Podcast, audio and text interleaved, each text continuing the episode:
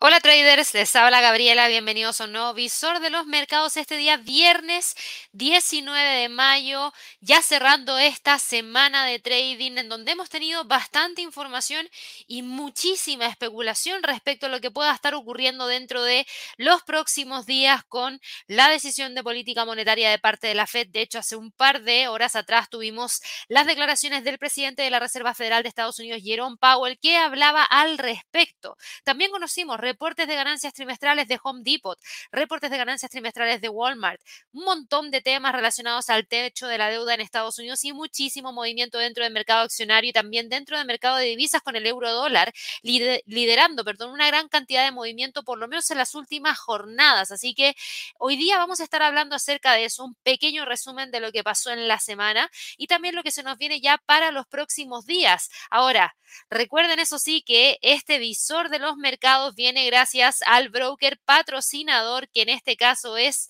Tickmill. Y para aquellas personas que no lo conocen, yo les comento brevemente que Tickmill les entrega acceso a diferentes mercados donde ustedes van a poder operar en Forex, en índices bursátiles, en metales, en bonos, en criptomonedas, en acciones. Cuenta con excepcionales condiciones de trading en todas sus cuentas a nivel real. Tiene tres tipos de cuenta, la cuenta clásica, la cuenta Pro y la cuenta VIP. Y también les permite acceder al mercado a través de la plataforma MetaTrader 4, MetaTrader 5 Así que para todos ustedes quienes quieran revisar más en detalle al broker y evaluar los diferentes activos en los cuales van a poder estar operando, y también cuáles son las condiciones de trading y cuáles son las regulaciones que tiene, porque hay una sección especial dentro del sitio web de Tickmill donde habla de licencias y regulaciones. Bueno, ahí nosotros los dejamos invitadísimos a que vayan al enlace que está en la descripción de este video o de este audio para que sí puedan ir a la página web y ustedes mismos puedan evaluar al broker de primera fuente.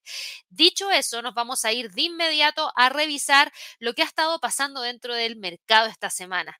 Y tuvimos muchísimo, porque en en cuanto a calendario económico, claro que hubo mucha información. Teníamos el tema relacionado al techo de la deuda de Estados Unidos, que yo se los mencioné muchísimo también durante toda esta semana, en donde había una gran preocupación respecto a la posibilidad de que se llegara a un impago el día 31, bueno, el día primero de junio, en realidad, por ende la fecha límite era el 31 de mayo sigue siendo la fecha límite todavía, porque si bien ha existido una gran cantidad de avance en las negociaciones, todavía no hay algo que nos deje tranquilos porque todavía no se ha llegado a un acuerdo. Lo que sí hemos estado escuchando en las últimas horas es que hay una gran cantidad de acuerdos que se han empezado a generar, negociaciones que están avanzando y que posiblemente podamos tener un acuerdo concreto para este fin de semana, de manera que podamos tener ya las conversaciones de firmar un proyecto de ley durante la próxima semana.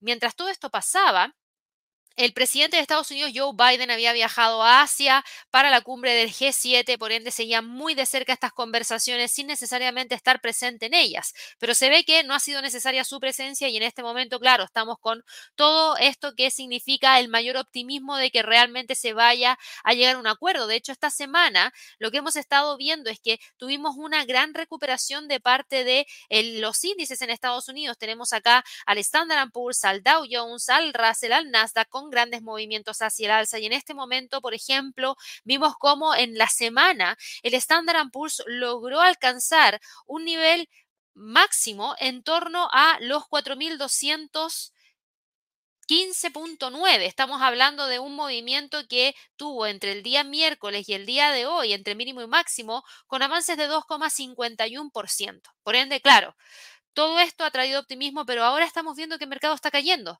Ahora que nos quedan pocas horas para seguir con el mercado abierto, ahora que estamos cerrando esta semana de trading, vemos que hay ciertas caídas. Ya les voy a hablar acerca de eso, pero también añadiendo un poco el tema del techo de la deuda en Estados Unidos, quería que revisáramos lo que pasó esta semana en cuanto a fundamentales de alto impacto, porque esta semana conocimos una serie de datos provenientes desde Estados Unidos que nos vinieron a recordar que la economía no está tan débil como algunos decían que estaba.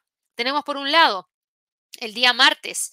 Las ventas minoristas en términos generales y mensual, que quedó en 0,4%. Claro, no llegó al 0,8%, que era lo que el mercado esperaba. 0,4% está muy cerquita de ahí. Y en este momento estamos viendo que el precio, bueno, el dato, el indicador, mejor dicho, fue tomado como algo positivo en el sentido de que el sector minorista no está tan dañado. Y ahí tuvimos a Walmart entregándonos su reporte de ganancia trimestral esta semana, que lo vemos acá de inmediato, que fue un muy buen reporte para Walmart. De hecho, aquí está, tuvimos un beneficio por acción que se reportó en un dólar con 47 centavos, superando la estimación de mercado en un 11,49%, unos ingresos que también lograron superar la estimación del mercado, que vimos cómo se incrementó en un 2,26%, súper bien súper, súper bien y además nos entregó unas buenas perspectivas para el resto del año. Entonces, claro, nosotros vemos todo esto y lo acompañamos con los datos del sector minorista y hace sentido no hay un sector minorista tan dañado y tan contraído por el momento. Y eso también generó otras especulaciones de, otros lados. ¿Y a qué me refiero con especulaciones de otros lados? Me refiero específicamente a la herramienta del Chicago Mercantile Exchange, donde nos hablaban respecto a las probabilidades de ver un cambio en la tasa de interés en la próxima reunión de política monetaria. Y ahí lo que tenemos nosotros ha sido un movimiento bastante drástico, porque hoy día en la mañana la probabilidad de ver un alza de 25 puntos base llegaba a más de 35%. En algunos momentos, lo vimos en el live de premercado del día de hoy, así que vayan y revisen esa grabación, incluso llegó a estar sobre el 40%. En este momento hemos visto que esas probabilidades volvieron a ajustarse. Ahora mismo hay una probabilidad de un 19,6% de ver un alza de 25 puntos base y en este momento sigue siendo más probable ver una mantención de la tasa en el rango actual que es de 500 a 525. Todo esto ha estado pasando dentro de los movimientos del mercado para esta semana y por eso hemos tenido a los índices comportándose de esta manera, con tendencias alcistas que se vienen siguiendo desde hace bastante tiempo. Aquí estamos viendo una tendencia hacia el alza que se trae para el Standard Poor's desde octubre del 2022 y que hasta el momento sigue completamente vigente. Vemos que el precio logra alcanzar un nivel objetivo bastante interesante en torno a los 4.206, súper bien ahí. Tenemos ahí quedándose entre los 4.206 4.106, 4.160 como niveles más importantes. Yo no creo que necesariamente vaya a salir de esa zona. Si miramos también lo que pasó con el Dow Jones, aquí sí hubo más presión, porque sí tuvimos algunas empresas dentro del Dow Jones que no se comportaron de tan buena manera. De hecho, dentro de lo destacado de esta semana, no está Apple, que haya tenido un movimiento gigantesco y de una sola línea, no, logró recuperar, pero logró recuperar el día de ayer y el día de hoy, que además alcanzó un movimiento bastante importante hacia el alza, alcanzando los 176,39, perdón, pero ahora mismo estaría incluso cerrando por debajo de ese nivel. Si miramos a otras empresas, tenemos, por ejemplo, a otras empresas dentro de la composición del índice que no le han ido tan, tan bien.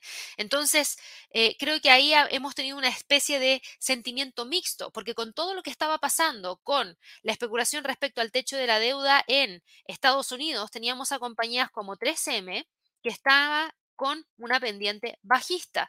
Teníamos a compañías que se veían afectadas por la especulación de qué tanto iba a tener que conceder el gobierno de Estados Unidos para poder lograr un acuerdo y de esa manera poder elevar el techo de la deuda y que de esa manera no se llegara a un impago. Entonces, claro, aquí hay algunos que dicen, bueno, va a tener que conceder el hecho de que eh, no tenga tanto gasto en términos de infraestructura quizás para más adelante y con eso hay una gran cantidad de... Eh, empresas que se verían afectadas porque no se ganarían esos contratos. Teníamos a 3M, teníamos a Caterpillar, teníamos a United States Steel, todas con movimientos importantes hacia la baja.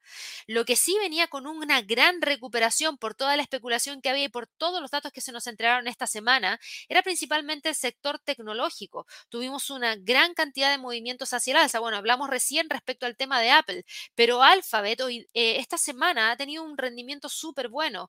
Partimos el día lunes con una apertura en 116.11, que estaba más o menos por acá, y a lo que llevamos de precio actual de mercado ya acumula un alza semanal de 5,69%. Amazon logró romper un canal bajista importantísimo que traía, logró despegar y alcanzar los 118 nivel que ha respetado súper bien el día de hoy, pero si lo vemos en términos de Ok, ¿cuánto es lo que se ha movido durante toda esta semana? Fíjense que el movimiento hacia el alza que acumula en este caso Amazon estaría siendo de alrededor de 5,74%.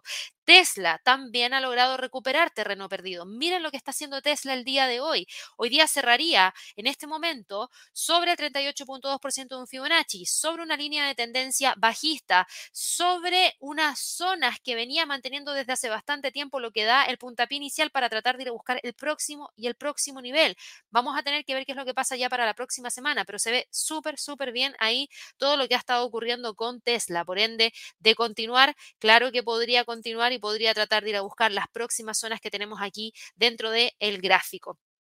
Lo que sí destaco y que me alegro un montón de lo que ha pasado fue el movimiento de Nvidia. Nvidia alcanzó los 300 dólares por acción esta semana, acumulando así un movimiento desde principios de año bastante fuerte. Partimos a principios de año con un precio de apertura que estaba acá en 147 y ahora después de haber roto los 300, en donde ya llevaba un alza de 103.16%, ha continuado con el alza y en este momento cotiza en 3.14 y eso significa que acumula un alza de 112%. Súper bien ahí para Nvidia. Efectivamente logró el objetivo que habíamos dejado marcado en nuestro gráfico. Nosotros estuvimos analizando esto muy de cerca en nuestro Trading Day que realizamos en Ciudad de México y ahora nos toca el próximo Trading Day en Medellín, en Colombia, el día 19 de no, ese es el día que nosotros viajamos, el día 21 de junio. El 21 de junio vamos a estar allá en Medellín haciendo nuestro próximo Trading Day que es gratuito. Vayan y revisen esa información directamente en nuestro sitio web www.inversionesytrading.com, porque al igual que lo que hicimos en Ciudad de México, yo voy a estar presentando tres ideas de trading para el tercer trimestre del año y Javier va a hacer exactamente lo mismo. En mi caso, yo ah, recuerdo muy bien que había destacado Nvidia, tenía también a Pepsi y seguro voy a hacer un resumen de lo que entregamos en la última eh, revisión de eh, ese día del Trading Day, pero Pepsi también ha tenido un movimiento bastante interesante, por lo menos en lo que llevamos de trimestre, porque si hablamos de la apertura, nosotros estuvimos allá en Ciudad de México el 21 de marzo aproximadamente, 22 de marzo creo que fue el Trading Day, que fue cuando estábamos hablando de Pepsi, si hablamos de los movimientos que ha tenido hasta ahora, acumula un movimiento hacia el alza de un 8,45%. Y el otro activo, no recuerdo muy bien cuál era en este momento, pero seguro vamos a estar hablando acerca de eso. Vamos a hablar de lo que pasó y por supuesto lo que presentamos como ideas de eh, oportunidad que se podrían estar dando dentro de los próximos meses. Así que por favor no se lo pierdan. Los cupos presenciales se están agotando en Medellín. Si ustedes están en Colombia y pueden viajar a Medellín, traten de hacerlo porque de verdad que se genera algo súper especial en esas sesiones en vivo, porque pueden conocer a mucha gente, nos pueden conocer a nosotros, nosotros también los conocemos a ustedes, y eso la, verdad es que se agradece. Y además eh, van a poder adquirir toda esta información. No se lo pierdan, de verdad que no se lo pierdan. Pero bueno, yo hoy día estaba hablando de Nvidia en específico, porque muchos me han preguntado, ok, Gabriela, después de los 300, ¿qué pasa con Nvidia? ¿Continúa con el movimiento alcista o termina quedándose dentro de las zonas que habíamos estado monitoreando o quizás alguna corrección mayor? Y lo que se ve es que Nvidia por el momento mantiene la tendencia hacia el alza. Algunos me hablaron de algunas divergencias que se tenían en algunos gráficos pero técnicamente todavía se ve con mucha presión alcista. Miren las tres medias móviles empujando con todo hacia arriba, miren los puntos pivotes mensuales, van con todo también, ya rompió la resistencia 3 y déjenme añadir acá rapidito la resistencia 4 a ver si eso es lo que está manteniendo. A ver, sí, está justo en la resistencia 4 de los puntos pivotes mensuales. Por ende, hace mucho sentido que los 320 detenga.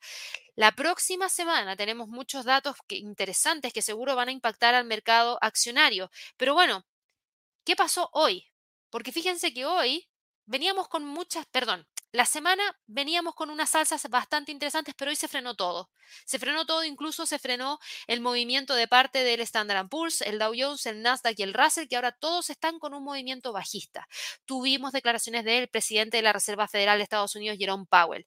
Jerome Powell dijo hoy que las tensiones en el sector bancario podrían significar que las tasas de interés no tendrán que ser tan altas para poder controlar la inflación.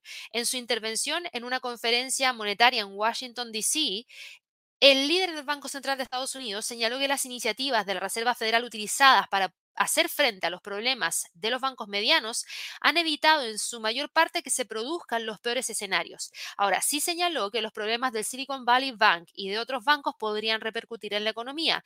Él dijo que los instrumentos de estabilidad financiera han contribuido a calmar la situación del sector bancario. Por otra parte, los acontecimientos están contribuyendo a endurecer las condiciones crediticias y también considero que era probable que pesen sobre el crecimiento económico, la contratación y la inflación. Y por lo mismo dijo que en consecuencia es posible que su tasa de interés oficial no tenga que subir tanto como hubiera sido necesario para poder alcanzar sus objetivos. Ahora, también mencionó que el alcance de eso era muy incierto. Powell habló con los mercados esperando mayoritariamente que la Fed en su reunión de junio se tome un descanso de la serie de tasas de interés que inició en marzo. Claramente el mercado lo tomó como esa postura de mantener una tasa y no de seguir presionando, presionando por mayores alzas. Eh, en general, Powell dijo que la inflación sigue siendo demasiado alta. También mencionó que mucha gente está experimentando actualmente una inflación elevada por primera vez en su vida y que no necesariamente están diciendo que no les gusta. Él dijo que creen que no conseguir bajar la inflación no solo prolongaría el dolor de toda esta gente que está sintiendo la inflación, sino que también aumentaría en última instancia los costos sociales de volver a la estabilidad de precios, causando incluso aún mayor daño a las familias, a las empresas y por lo mismo pretenden evitarlo manteniéndose firmes en la persecución de sus objetivos. Powell calificó la actual política de la Fed de restrictiva y dijo que las decisiones futuras, por supuesto, van a depender de todos los datos en lugar de seguir un rumbo preestablecido. Por ende, va a analizar la data y va a decir, ok, subimos o no subimos.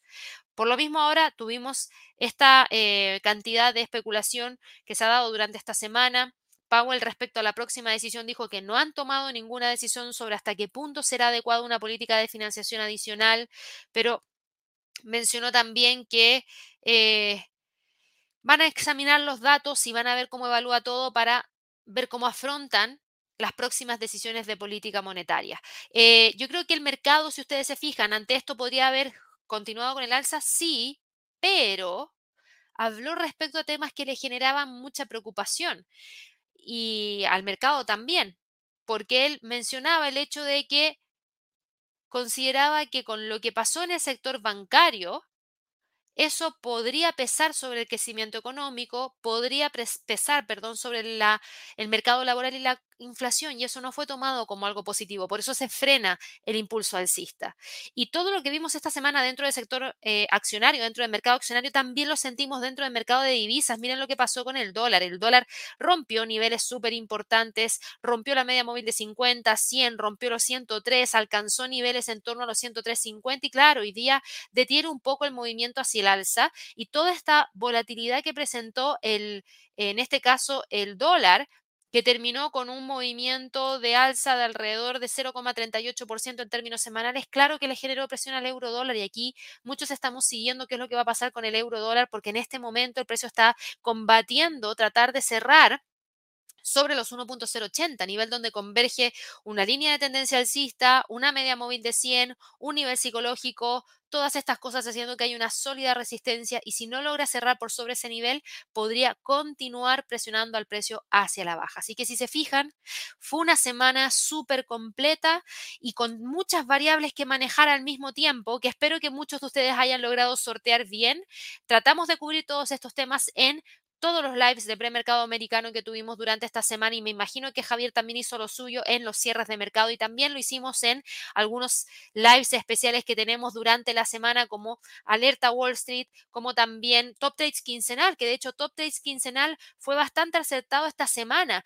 Revísenlo. Top Trades quincenal también viene gracias al patrocinio del broker Tickmill y estuvimos con Julián Pineda, analista CFA, que es de Tickmill y nos entregó su visión respecto a el euro dólar y fue súper acertada.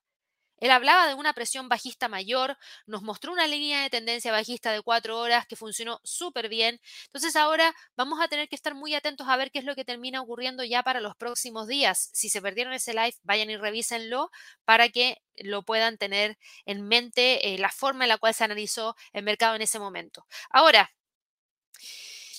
no está Eduardo conmigo el día de hoy, lamentablemente tuvo que... Eh, realizar algunos asuntos personales y pero como diría Eduardo, Gabriela, ¿qué tenemos para la próxima semana? Bueno, la próxima semana tenemos lo siguiente. Para la próxima semana, nosotros tenemos una gran cantidad de eventos fundamentales importantes. Vamos a tener festivos por el Día de la Ascensión en una gran cantidad de países y ya el día martes vamos a conocer PMI de manufactura de Alemania. Ojito con ese dato porque el DAX hoy día venía en búsqueda del máximo histórico. PMI manufacturero para el Reino Unido y también PMI de servicios para, para esa misma economía. Permisos de construcción para Estados Unidos, PMI de servicios para Estados Unidos y ventas de viviendas nuevas para Estados Unidos. Ojo con la decisión de política monetaria del Banco de Nueva Zelanda. Vamos a tener un anuncio de decisión de política monetaria donde se espera ver un alza de 25 puntos base, de 5.25 a 5.50. Vamos a ver si realmente se logra. El dato del día miércoles, vamos a conocer los datos de inflación para el Reino Unido. Vamos a conocer también la comparecencia del gobernador Andrew Bailey del Banco de Inglaterra y las minutas del FOMC. El día jueves vamos a tener Producto Interno Bruto para Alemania, Producto Interno Bruto para Estados Unidos, nuevas peticiones de subsidio por desempleo, venta de viviendas pendientes para Estados Unidos también y ventas minoristas para Australia. El viernes vamos a conocer las ventas minoristas del Reino Unido y las órdenes de bienes durables para Estados Unidos, así que se viene súper, súper potente todo lo que ha estado pasando dentro del el calendario económico para los próximos días y estén muy atentos a cómo puede terminar el mercado, porque yo creo que para el cierre de esta semana el Standard Poor's es probable que termine cerrando muy cerquita de los 4.200. También es bastante probable que tengamos un cierre de dólar en torno a los niveles actuales que estamos hablando de los 103. Por otro lado, tenemos también otros niveles como por ejemplo el caso del oro, que tuvo una fuerte presión hacia la baja esta semana, pero que está logrando mantener el nivel de soporte de los 1950. Por ende, todo eso es lo que estamos evaluando y que tendríamos que tener presente para el resto de la próxima semana. Así que bueno, con eso ya iría cerrando este visor de los mercados para aquellas personas que todavía no se enteran que este visor de los mercados viene gracias al patrocinio de Tickmill. Ahí yo los dejo invitadísimos a que puedan evaluar al broker. En la descripción de este video o audio van a encontrar un enlace que los va a llevar directamente a la página de Tickmill. Y ahí ustedes van a poder encontrar lo siguiente un botón donde pueden pinchar donde dice cuenta demo, ustedes van a poder seleccionar la plataforma que les gustaría probar, el tipo de cuenta que les gustaría probar, el nivel de apalancamiento y el depósito que ustedes quisieran colocar en esa cuenta de práctica que va desde los 100 en adelante. Luego pinchen en abrir cuenta demo y les va a llegar toda la información para que ustedes mismos puedan probar la plataforma de Tickmill, la ejecución, los spreads, los instrumentos que pueden operar y mucho más. Así que bueno, con eso yo me voy despidiendo. Espero que todos tengan un excelente fin de semana, que descansen un montón y ya nos vamos a ver nuevo el día lunes en un nuevo live de premercado americano. Que estén muy bien. Hasta luego.